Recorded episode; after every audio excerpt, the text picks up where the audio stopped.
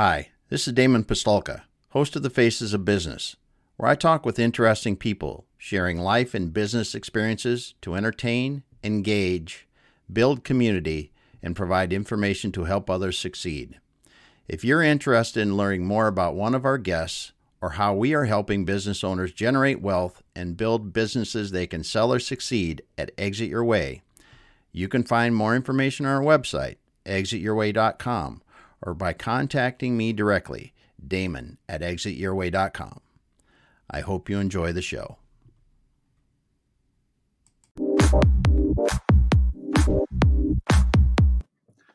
All right, everyone, welcome once again to the Faces of Business. I'm your host, Damon Pistulka, and boy, do we have a special episode for you today. With me, I can't even believe I'm saying this. I have Michael Houlihan founder of Barefoot Wines.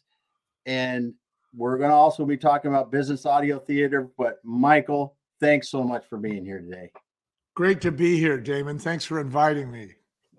I'm just, I'm really excited. I, I got to tell you, we're talking before, talking to you before this, it, it, before today, even, I'm so excited that we got to connect and talk because you with with barefoot wines you did you, you kind of created your own and we'll talk about this a little more you kind of created your own segment in the wine industry. Yeah. and and it was it was really interesting but getting to read the barefoot spirit your book it's a it's a uh, new york times bestseller. If you people haven't heard it get, go out and get that that's worthwhile. And then we're going to talk a little bit later about the business audio theater where you're telling the uh, telling the story of business entrepreneurs and founders and their so their legacy lives on. So I'm just really excited about today. Oh. So let's have some my, fun. yeah, let's do it. I just that was that was a mouthful. But Michael, kind of give us a little bit of your history up until you up until you started in the wine industry. Wow. Well, you know, it was uh it was uh, really varied. I I, uh, I sampled from a, a, lot of dishes before I chose my main course. That's for sure. But yeah. uh, one of them, well, when I got out of college, you know, I had studied uh, business uh, administration and public administration. And so I went to work for the city manager of Anaheim, California, as an intern while I was going to school uh, at uh, what was called Long Beach State College in those days, but it's mm-hmm. California State University at Long Beach, and uh, graduated from there. And then I a job opened up in San Francisco, and I took it. And it was working with uh, the federal government, which was the uh, Housing and Urban Development and the SBA, and they were in those days they were rebuilding the cities. They were helping the cities basically rebuild their downtowns. And they did this in san francisco oakland seattle los angeles. They, they did these mammoth projects. And in the mm-hmm. process of doing these projects they had to move people and businesses out of harm's way. They would like they would like take six or seven blocks and level them and then they would come in with a plan and they would rebuild them. Well, what happened to the people that were in those six yeah. or seven blocks? So that's where I come in. So they would get these young guys coming out of college to go in and talk to these people who were about ready to be moved. And so I became a business relocation specialist, they called me. And so oh, wow. I would go in and talk to folks who were in business in a project area and I would help them get their business uh, codified to the point where they could be moved to a new location and stay in business and not sue the government and win. Oh, yeah. So it was cheaper for the government to help them. So I became a business consultant before I knew it. And I was doing things like, you know, documenting businesses, like little business, like hardware stores, you name it you know, yeah. from the time they unlocked the key in the morning until they locked the door at night, everything was documented. You know, how you clean the latrine, you know, how yeah. you smile for a customer, you know, all that stuff, how you make a bank deposit, how you hire, how you fire, all that stuff. And so writing these big manuals. And after doing like maybe 10 or 15 of these, I began to realize that there was a lot of principles that business had in common. And there were mm-hmm. things I learned in one business I could apply to another. And then one day I quit my federal government job because it was federal government, right? Mhm. Uh, you got to wait for your boss to die, you know, to get a raise or a promotion. yeah. And my grandmother, my Irish grandmother, uh, who was still alive, said, "Gee, Michael, you know, you you you had all that security. How could you give all that security up?" You know, and I said, "But Grandma, you know, I wasn't going anywhere." So I became an entrepreneur at that time, and I started a couple of different businesses, and I started getting calls from some of these people that I'd helped uh, working uh, in urban redevelopment and they said, you know, you did such a good job moving my business. I'd like to expand my business. Can you come and help me expand my business? So I began writing basically what we call today franchises. And Okay. in the process, uh, I became a business consultant and I realized that I didn't have to be, you know, living in San Francisco, that I could live anywhere I wanted to with this skill. So I moved to the wine country. I wasn't really a wine guy. Uh, but I loved I loved the river and I I loved the you know the redwood forests and I loved the Mhm. ocean and you know I mean that's where I would run away to every time I had a, t- a chance to escape the city anyway. So I was an urban refugee, and when I got here, I met this beautiful girl that I wound up uh, sticking with for like 39 years, Bonnie Harvey.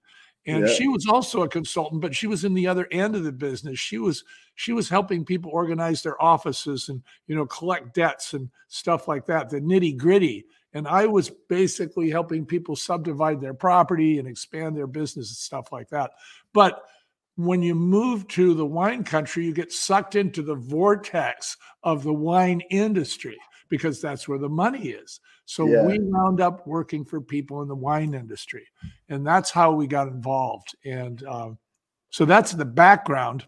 Yeah. Um, yeah, So, so there's a pretty there's crazy, a- huh, Damon? No, I know it's awesome, but you talk about Bonnie, and I, I still I, I remember reading the the part in the book where you talk about when you first saw Bonnie when she came into that bar. Yeah. Can you explain that a little bit? Because I think that that Well, you know, that was that was that was a long time ago. Okay, in a galaxy Yeah. far, far away. yeah, I mean, for one thing, we had live rock and roll bands, you know, with a four horn rhythm section, lead guitar, bass guitar, scratchy rhythm guitar, you know, uh, drums and congas. I Yeah. mean, when this when this group took off, everybody danced, and in those days, you pretty much had to ask a woman to dance. You Mhm. couldn't just get up there and dance by yourself. And the women weren't up there dancing by themselves, but the women Mhm. were in control because they could say no, right? yeah, Yeah. you know, and uh, if enough women said no, you'd have to leave the club, right? yeah, yeah. It's time to go. But I was talking to my friends, a couple male friends, and we were in this club that we liked uh, in Santa Rosa, California. And this woman came in the door by herself, and I was impressed with that move to start with Yeah, and uh, the street light was shining from behind her and she was wearing a really sheer dress and i said excuse me guys i'm in love and they'd heard me say that before but this time i didn't show up for four days. Because awesome. it was it was you know I, I- met i met somebody who i had something in common with you know just beyond the obvious male female attraction. It Mhm. was business. We we were both business heads and we would talk about business in really objective terms you know and uh after you know and i and i would i'd say well have you discovered this? Yes i've discovered this. And what do you think about that? And i and we were on we were just being like a couple of nerds you know business nerds. And so Yeah. you know i was with her i guess for about uh less than a year. And she came to me and she says you know i have a client uh, he's a grower and uh, you know he's owed for three years for his grapes and this winery hasn't paid him a dime and i noticed it on his books and i was wondering if you'd go talk to these this winery and see if you can settle this debt and i said well how much is it she says oh it's only about $300000 and i'm thinking to myself you know did I just marry the mob or what? You know, I'm Yeah. going to go press somebody for 300 large for my Yeah. girlfriend. yeah. Yeah. So I do. And uh, the what did. Yeah. Yep. And the only thing I can get out of it is wine and bottling services because they had declared bankruptcy the day I showed up. They had no money. So I wind up with wine in bulk and bottling services. And, uh, you know, now I got to come up with a label and I got to come up with, you know, uh, a, uh, a distribution system and a marketing program and, and all of this stuff. I have to learn the laws in every state and, you know, but I don't know that. See, Yeah. so and I, I give it to Bonnie and I say, hey, you know, I got it solved here. I got a I've got a, a trade agreement for 300 large instead of money. You know, we can do that other stuff. Let's just do a business and you know, we'll clear this out in a few years. You know, uh, how hard could it be? Yeah, it took 20 years. yeah. I mean, we got our butts kicked for the first 10 years, and then we did some butt kicking for the next 10 years. So it's, you know, even though we were business people, uh, and I think that that's what kept our humor is that we were looking at everything, you know, in an objective way instead of getting subjectively involved in it. We were going, look what's happening in this situation. What does it mean? Right and and we were taking notes the whole time you know Mhm. um and i mean bonnie and i we've written over 4000 articles on business and uh, each one of those articles was like a hard way lesson you know um, from taking notes you know basically growing up in the in business so that's that's how barefoot wine gets started you know it's now the the largest wine brand of all time uh you know it's amazing uh, but it gets started that way. And you know, at the time, our first office was in a little laundry room, you know, in a rented farmhouse. It was uh, about seven feet wide and about 12 feet long. And the only reason we made an office out of it was we couldn't afford a washer and a dryer. Yeah. So my desk was a door with, you know, two two sawhorses in front of a, you know, a hot and cold water, you know, service and, Yeah. and, a, and a drain. And I looked Yeah. at that for a couple of years. Yeah. well, so it, it's so interesting because you went in to settle this debt. You're going to negotiate the, the debt, and they said, "Well, we don't have money, but we can give you wine and we can bottle it for you." And and you're saying, "Okay," but you you before that you did you have any knowledge about what it takes to sell wine, the legal, the the Not- anything like that? Not a clue, Damon. Not a clue. You know, and what's worse is we didn't have any money. so, like, you know, and it's love funny, it. I, I turn around now in retrospect, the reason that we were so, you could call it creative, but I call it resourceful.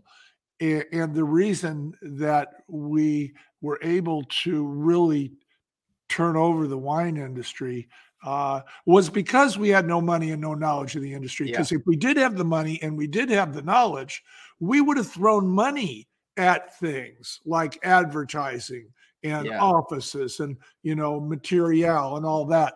And uh, you know, uh, it, and and what we did was extremely efficient.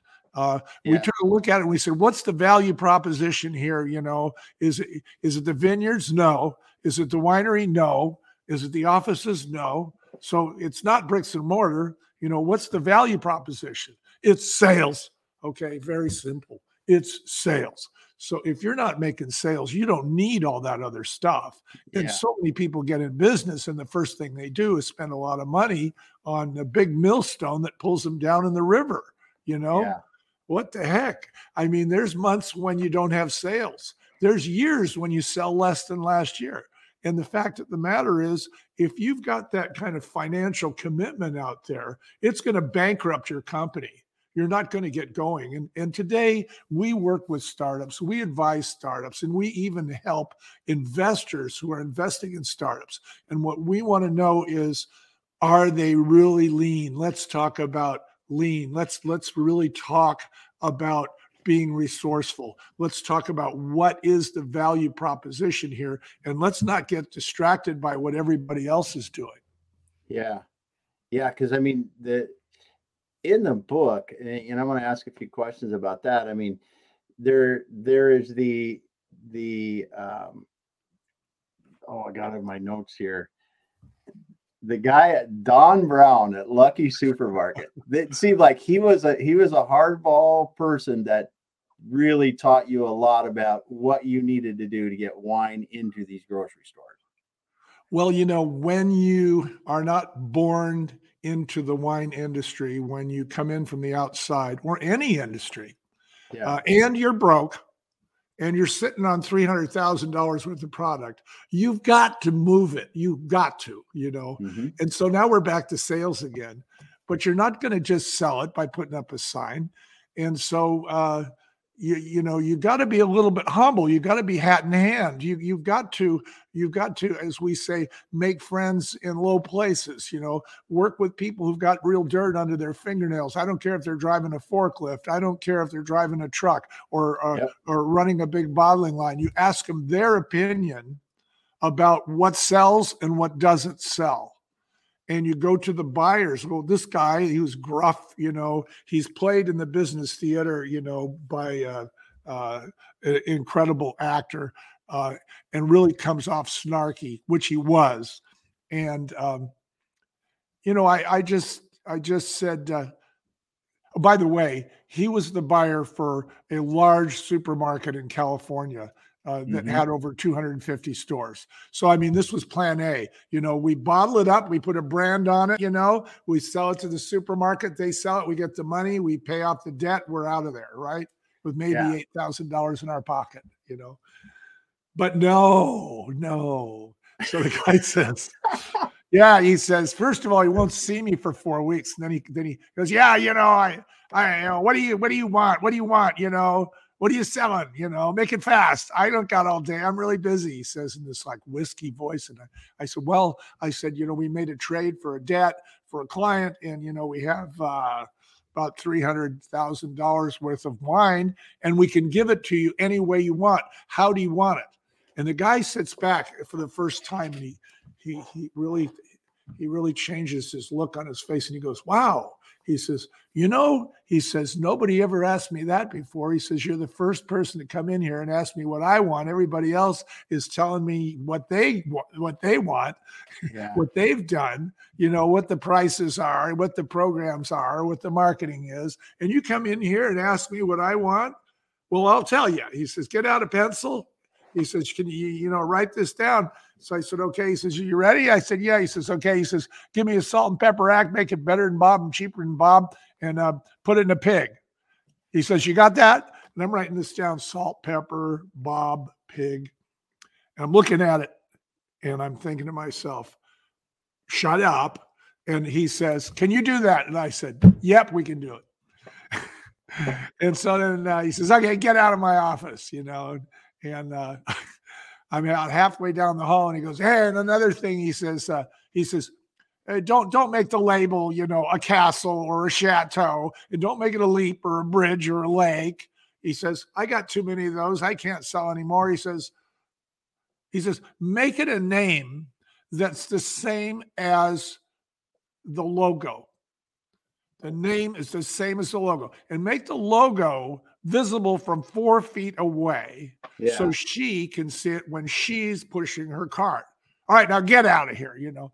Well, I just got the equivalent of a master's degree in in uh, uh, in wine merchandising, or for that matter, any kind of brand, you know, a package yes. brand merchandising in about 37 seconds from a guy who didn't want me in his office. And he was telling me the truth and he was yelling at me right? And he was kind of um, you know irritated that i was so dumb about it. And so i go to my friend i said can you translate this for me? And he goes yeah what do you got? And i said well what is the salt and pepper act? He says oh that's easy. He says a red wine and a white wine. I said well tell me who's bob? He says oh that's robert mondavi. I went wow got to be better than rob mondavi got to be cheaper that's going to be a tall order i said just tell me one last thing what's a pig he says, Oh, a pig? He says, That's the big fat bottle of wine. It's not the 750 milliliter. It's not the one we think about that's the fifth. This is the big fat 1.5 Magnum. I went, Oh my God. So this guy is telling me that the way to enter the market is with a 1.5 liter package. I would have never thought of that in a million years. See? Yeah. So yeah. the guy, the guy was rude but he was giving me the keys to the kingdom. Yes, yes, because like you said, and this is what I was reading the book. I was I was thinking, this guy was telling you the the most critical information from someone that has to sell just a gazillion cases of this stuff every year. He would say, make the label big enough so people can see it from four feet away. Well, that's brilliant. How many times have you had to pick up a wine bottle and look like this, you know, just about get out the magnifying glass to read anything on it if you wanted to? And and then then he was talking about get get a big enough bottle that it, it doesn't have to be it doesn't have to be a, a, a 95 plus uh, bottle yeah. of wine. It just has to be just has to be a decent wine in a big bottle that that people can can see what it is and recognize the brand. Yeah, and he he was telling me where he had a space on his shelf, not just his shelf, but every chain store and every package store, there was an opportunity to compete at the 1.5 liter package ah. uh, level. And and that was incredible because that, you know, uh, we, we we have a saying at Barefoot, you know, strike where the enemy is not. And so the enemy was not at the 1.5 level. They were at the fighting varietals in the 750s. So we got established in the big package, but uh, you know, it wasn't that easy. Nothing's, you know, you can't say that was the one thing, of course. no, no. And you know, and, and through the book you talk about, you know, just all the trials and tribulations of of actually growing it. But uh, and not but we'll get but get to that. So back to the three hundred thousand in wine. How how long did it take you to sell that first three hundred thousand dollars worth of wine? Well, it took. It turned out to be about eighteen thousand cases, and uh, it took us probably uh, a year to sell 18,000 cases, which is actually, we didn't know it, but was really fantastic because there are yeah. wineries out there that are only like 6,000 case a year wineries. And we were, yeah. we were selling that a year, 18,000. Yeah. And when I went back to, uh, to, to Mr. Brown and I said, look, I've done everything you asked. It's a salt and pepper act. It's in a pig. It's the same price as Bob. It's about the same quality. Uh, and you know what? She can see it from four feet away. And we got a name, Barefoot. It's the same as a logo, a barefoot. Yeah. And, uh, you know, it's everything you asked for. I said, How many truckloads do you want? he looks at me like I'm from Mars and he says, Are yeah. you crazy? He says, You put a foot on this. He says, Nobody's ever seen a wine with a foot on it. Nobody knows barefoot. He says, Are you going to put a million dollars into advertising? I said, Are you kidding me? I, I don't have a thousand dollars for advertising. yeah. You know, I'm trying to trade, I'm trying to trade it away this this this asset here for money so I can yeah. pay my debt. And uh, he says, Well, he says, I can't take it. No chain store will take it. No, no box store will take it because nobody's ever heard of it. And if you don't want to put money into advertising, you know, I, I don't know what to tell you. So what am I going to do? I said, I, I bottle it all for you. He says, well, he says, I guess you got to go sell every mama papa and every independent, you know, because the big boys are not going to have anything to do with you. So I go out and I start selling these little mama papas yeah. and uh, independents, and they got the same problem that Don Brown has. You know, is there any advertising behind this? We've never seen anything like it. And you know what? It was not selling. I mean, I, I, I can't kid you. It it was not selling. And so a month or two went by and we were freaking out because the chains weren't touching it and the locals were looking at it like, are you sure about this? And so yeah. then we get a call from a guy in Chinatown in San Francisco who's the head of a uh, uh, uh, uh, of, of, a neighborhood association, and he's trying to raise money for slides and swings and sandboxes and jungle gyms for an after yes. school park for kids in his neighborhood to keep them off the street. And I mean, I really identify with what the guy's trying to do, but I can't help him. I don't have any money. Guys yep. asking me for 50 grand. I answered the phone. I said, Are you sure you got the right number? He goes, Oh, yeah. He says, You're a very wealthy, you know, well known business. You can.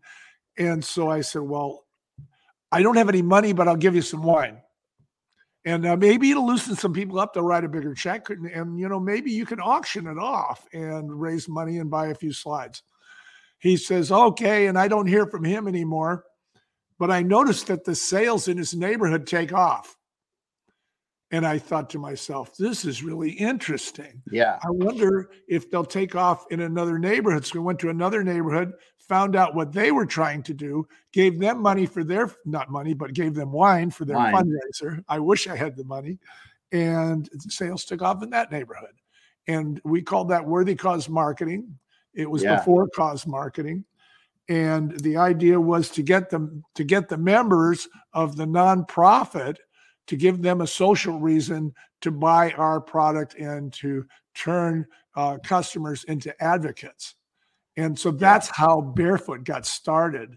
Uh, and we supported now before, like I told you, I fell in love with the wine country because of the, the trees and the ocean and the river. I didn't say I like the wine a lot.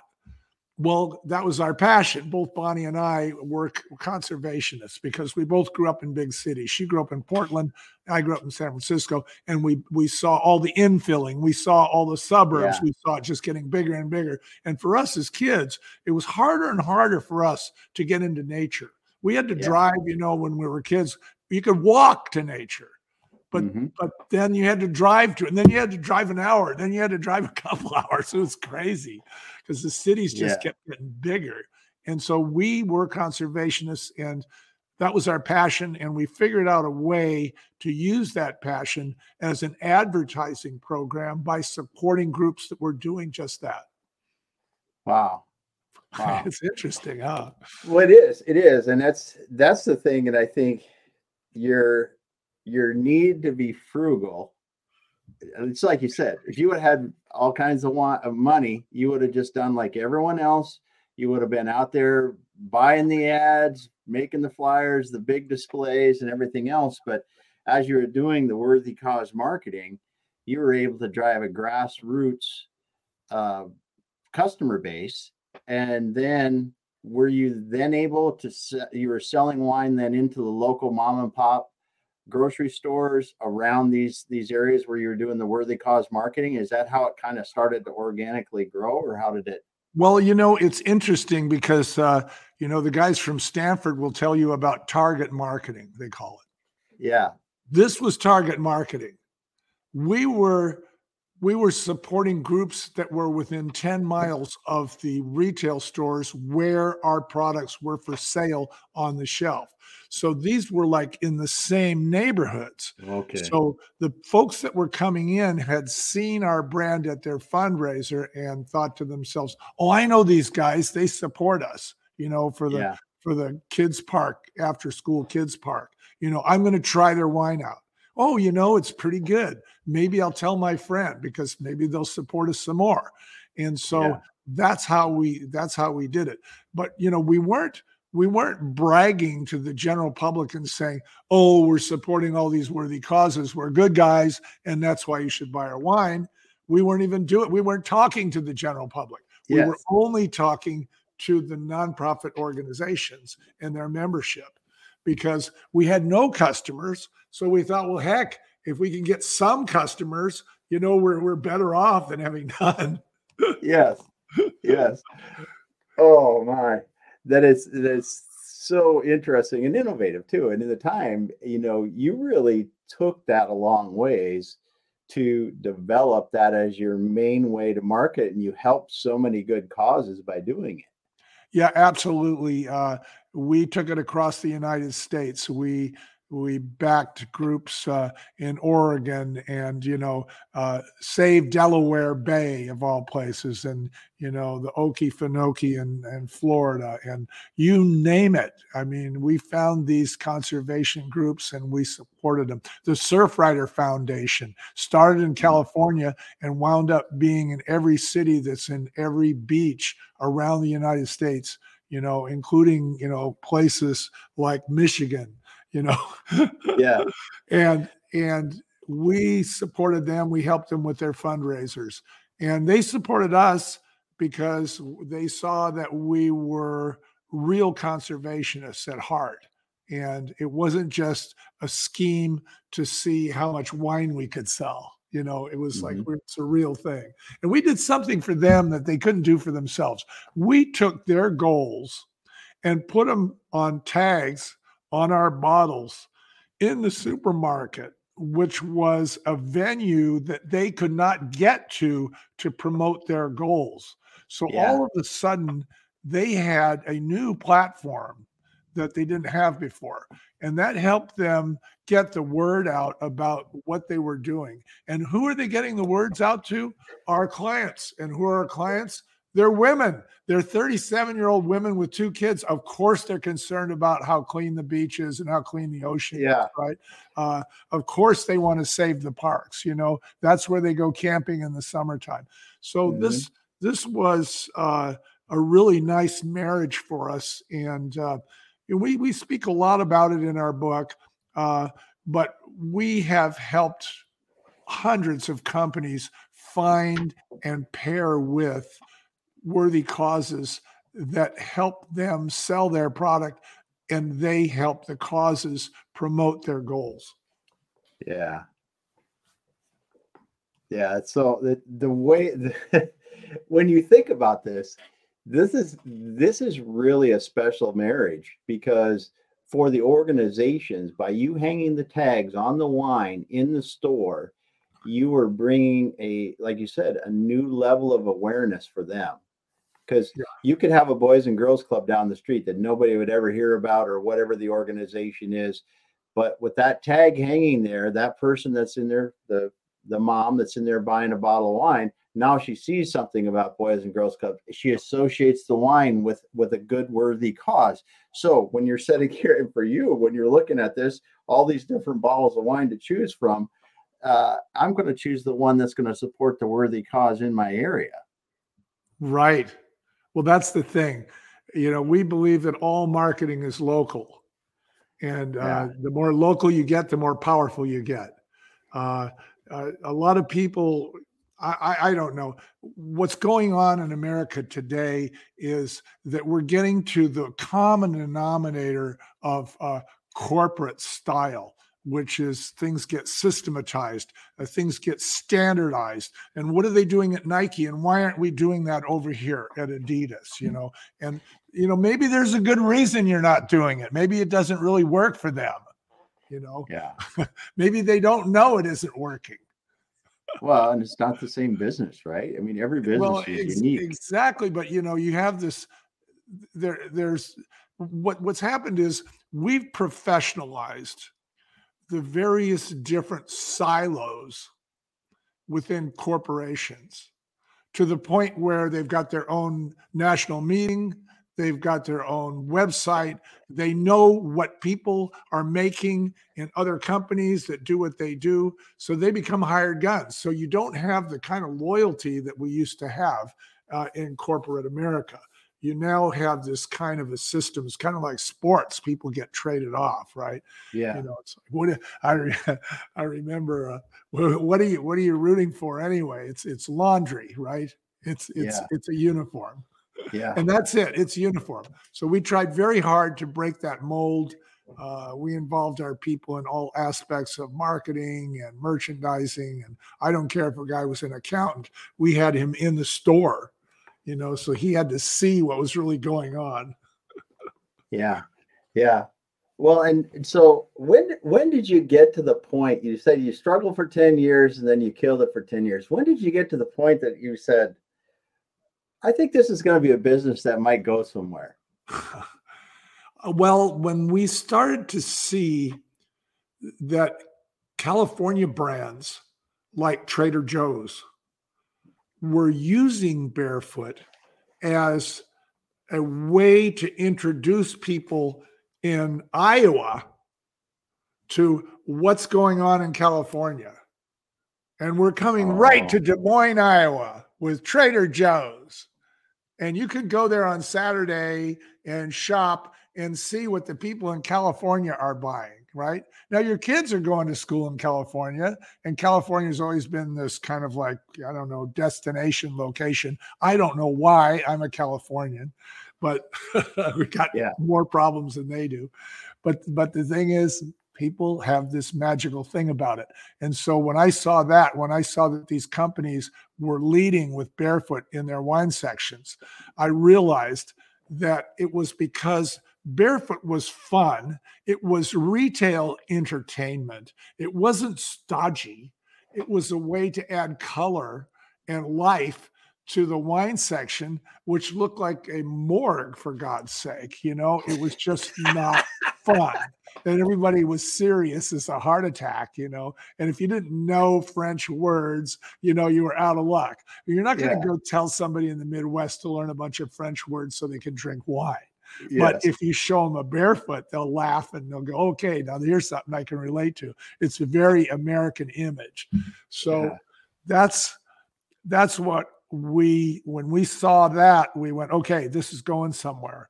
And that's when we realized we had to shift gears and go from basically an entrepreneurial mindset to a much more uh, international mindset because we expanded into 28 countries at the same time. So it was an expansion can kill a business too because you know you can you can expand so fast. So we lucked out. We we really lucked out.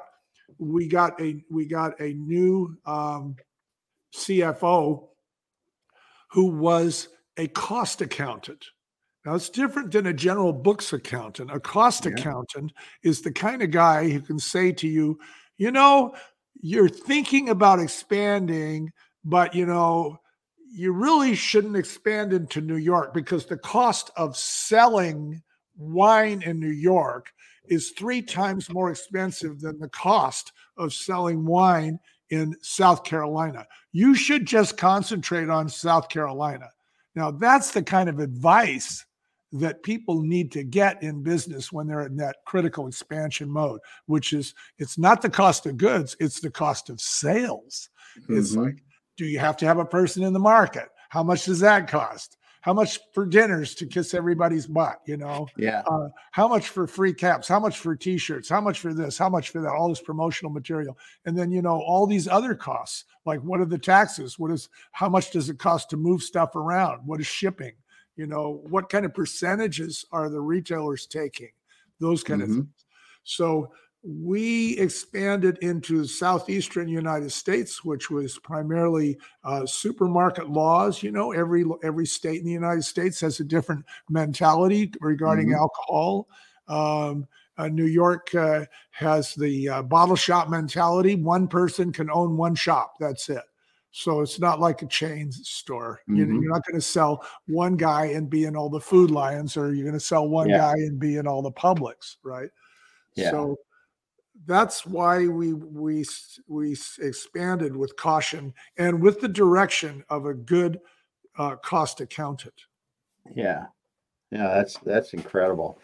So so you're sitting here, things are starting to hum, and you ended up selling the business you know, you guys were doing, I think it was, if I remember right, it was over like 600,000 cases a year or something like that, which is, you know, you were one of the biggest brands in the world at that time, right? Or in the U- U.S. anyway. Well, in the U.S., fastest yeah. growing, fastest growing brand in the U.S. and top 20 in the U.S.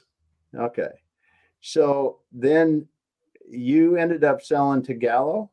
Yeah, yeah, and so, you know, we, we we wanted to. Yeah, yeah. Uh, Explain uh, so so you know I, am in the I'm in the exit business. We help people sell. So right. were you thinking about this up to to the point that it's like, hey, it's time for us to to move on. We need to we need to find somebody to buy, or did it just happen? You know, there's three reasons to go into business. One of them is, oh, I love it. You know, it's my passion. You know, I love throwing pizza. I'm going to have a Pizza Hut and I'm going to throw pizza. That's fine as long as you're throwing pizza. Okay. And you, you really love it and you don't care about your time. And then the other one is, you know, my kids are going to take over my business. It's going to be a legacy. I'm going to hand it off to my, you know, my oldest daughter and she's going to take care of me when I get old. Well, good luck with that because she's going to want to sell it about six months after you pass. And then the last reason for going into business is to build brand equity and monetize it, or in straight street English, build it to sell it. So yeah. the whole idea here is that Mr. Big doesn't come knocking one day. I feel sorry for you if he does, because you will not be prepared. if you're going to exit your business, you want to do it deliberately and you want to think about it from day one. In other words, you want to really think about who are the top five, you know, suspects that would buy my business and why. You know, is it a vanity buy? Is it a strategic buy? Is it a bolt on?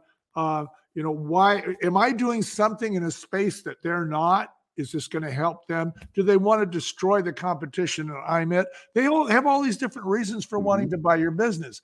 But the idea is that the more prepared you are, the more you'll make. Because the moment that the word gets out that your business is for sale, you lose value right then because your salesperson leaves. You know your your largest buyer says things like you know i've been buying for you for years but you know this time i'm going to pass because i want to see what the new owner's going to do. I want to know if he's going to guarantee the product. I, I don't want to get stuck with product see? Mm-hmm. And so the idea is you keep your mouth shut and the last person that finds out that your business is sold are the people that work with you buy from you and supply you in other words your stakeholders so in order to do that you really, and by the way, to answer your question, Bonnie and I wanted to sell it from day one. We just couldn't do it. You know what I mean? It's like I used to be a surfer. There's some waves you just can't kick out. You got to ride them. It's not a question. I mean, if you try to kick out, you'll break your neck. See? So the idea is, I mean, we were we were surfing on this wave of debt, right? And mm-hmm. you know, that's that's the thing that you've got to think about when you're own, own a business. I mean, so you make a couple of hundred thousand dollars one year. What do you say? Oh, honey, I think we should build a swimming pool. Oh no, let's have the airplane. You're going to do any of that. You know what you're going to do? You're going to buy a new rep in Iowa.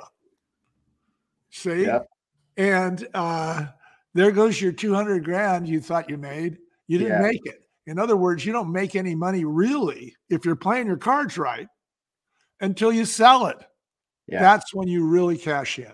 And that's why it's so important to understand exit, to prepare for it, and to have the strategy. You know, it's not like Mr. Big is going to notice you. You've got to get your peanut in front of that elephant. And that in itself is a strategy.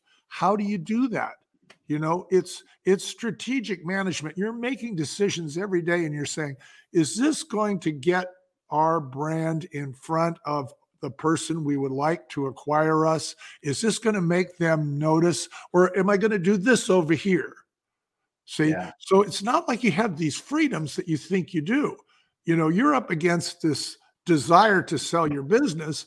Well, you better make decisions that are going to make your brand valuable, perceived as valuable, interesting to your acquirer, so that your acquirer says, you know, if I don't buy this, my competition will.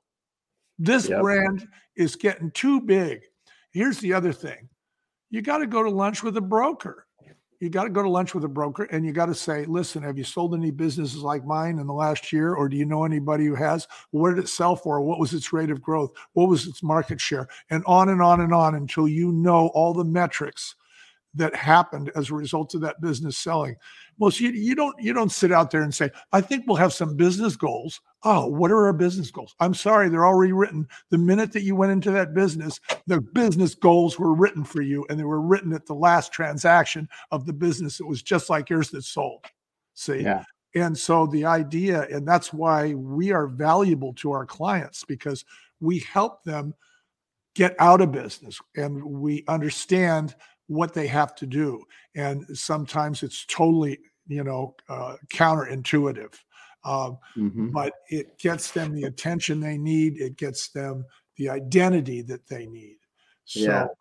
Yeah. Yeah, that's awesome. That's awesome that you you intentionally built it to sell it. You sold it to Gallo.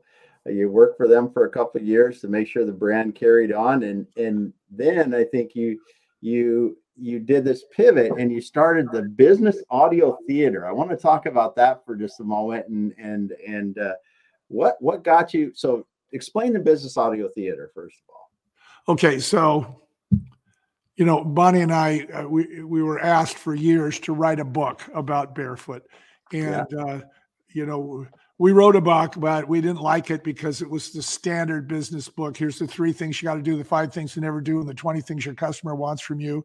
You know, it's all outlined for you. Uh, you know, that's prescriptive text and it's mm-hmm. boring. And you're not going to get a 24 year old to read it. And so, and they're the ones that need to read it, you know, the next generation.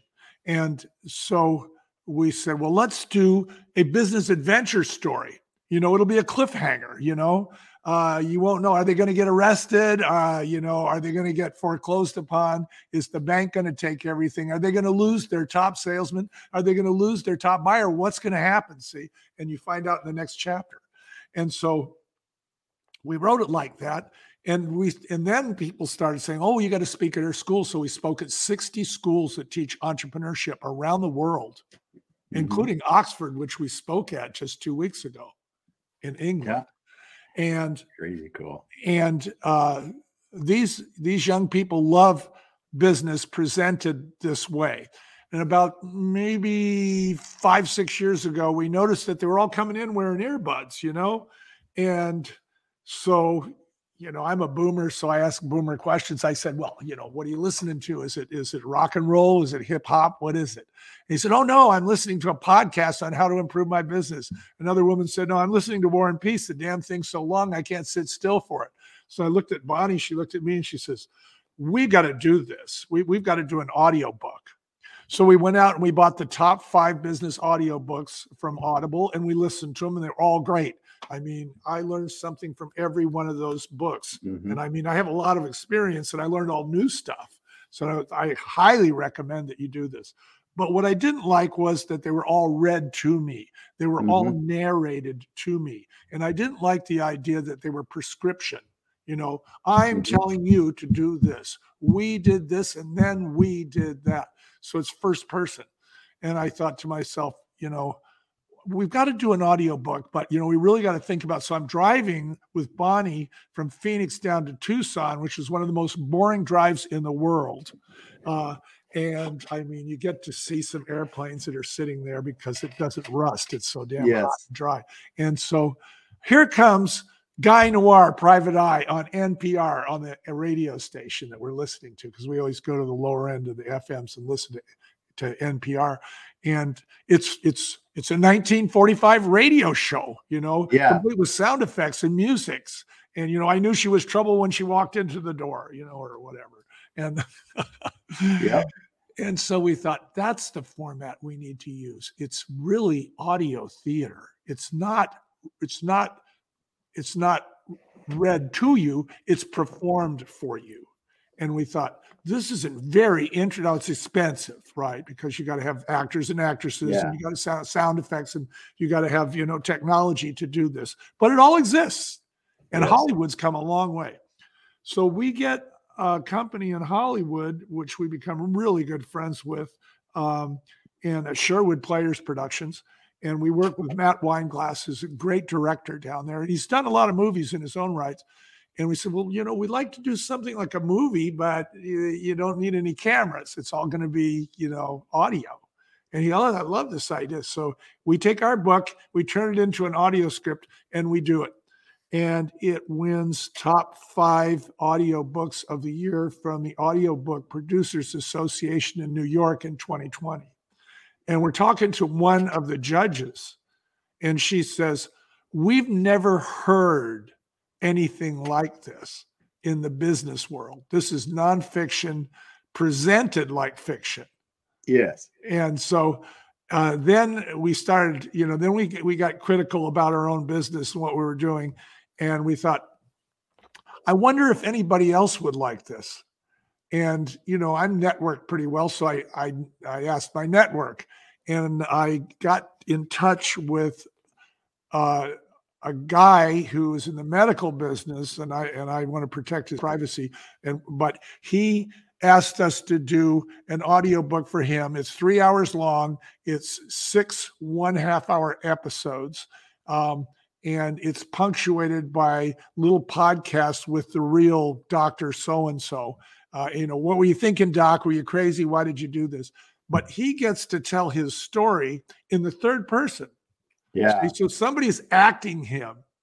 at meetings and you know in the airplane and in the car you know or, uh, you know in the operating room Yeah. and so now you can really make it fun see and mm-hmm. that's the whole idea because if you want to keep people's attention they've got to be excited about it so that's how we got into business audio theater and he's our first customer and i just got back from hollywood yesterday where we did a table read with some actors and actresses that are going to voice the parts.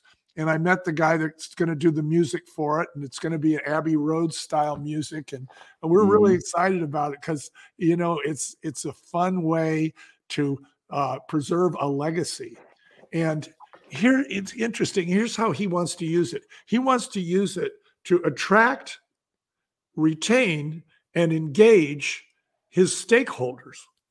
The idea mm-hmm. is if they can identify with what I had to go through to get this multi million dollar business running, they're more likely to stay with me.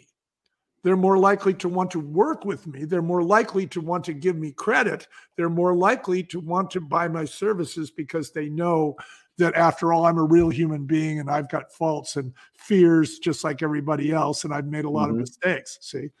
And so that's what we're doing these days and we're really excited about it i mean this is this is so much fun and when we were doing all those talks there was other business leaders in the green room that we would meet backstage and mm-hmm. we would talk to them and they all said the same thing what's going to happen to my business when it sells what's going to happen to my business when i exit what is my son or daughter going to do with my business i've worked so hard to develop this culture you know, and mm-hmm. this particular attitude that we have toward our clients and putting the customer first. I'm afraid that's all going to get lost by this corporate, you know, uh, uh, standardization that is happening in the in the country right now.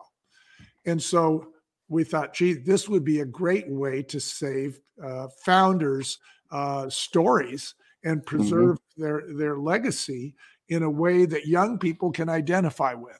So there you go. That's that's the uh, that's the long and the short of business audio theater. And by the way, you know uh, we're going to reward your clients for listening to all this.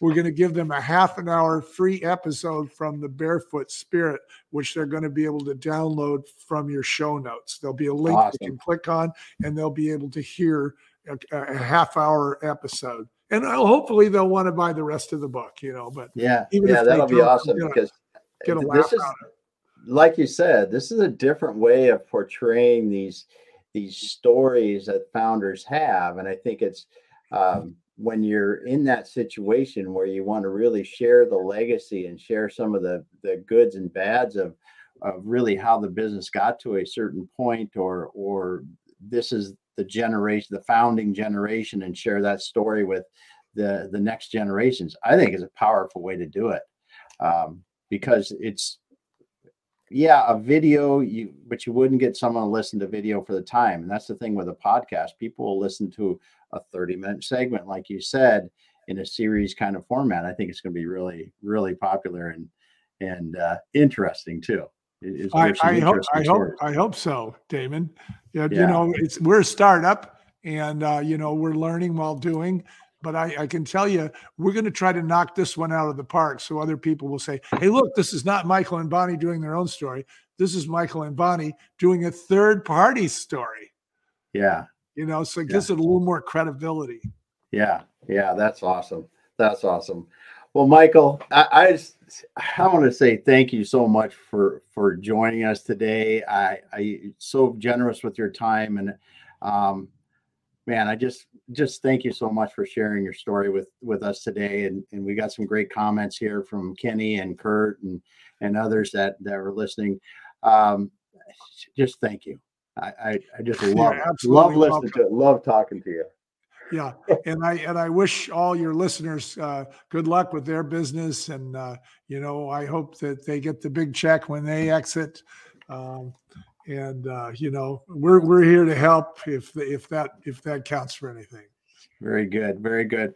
Well, thanks everyone for joining us today. Again, Michael Houlihan, founder of Barefoot Wines, now with Business Audio Theater, and as he said, we're going to be dropping a link at the link in the show notes to give you a free half hour download to the part of the Barefoot's Wine story so you can listen to, to an example of the business audio theater. And just hope you enjoyed it a tenth as much as I did today because you will be back to listen to more uh, and lots of good nuggets of wisdom here. Thanks so much for being here, Michael. Thanks so much. And we will be back again later. Have a great time, everyone.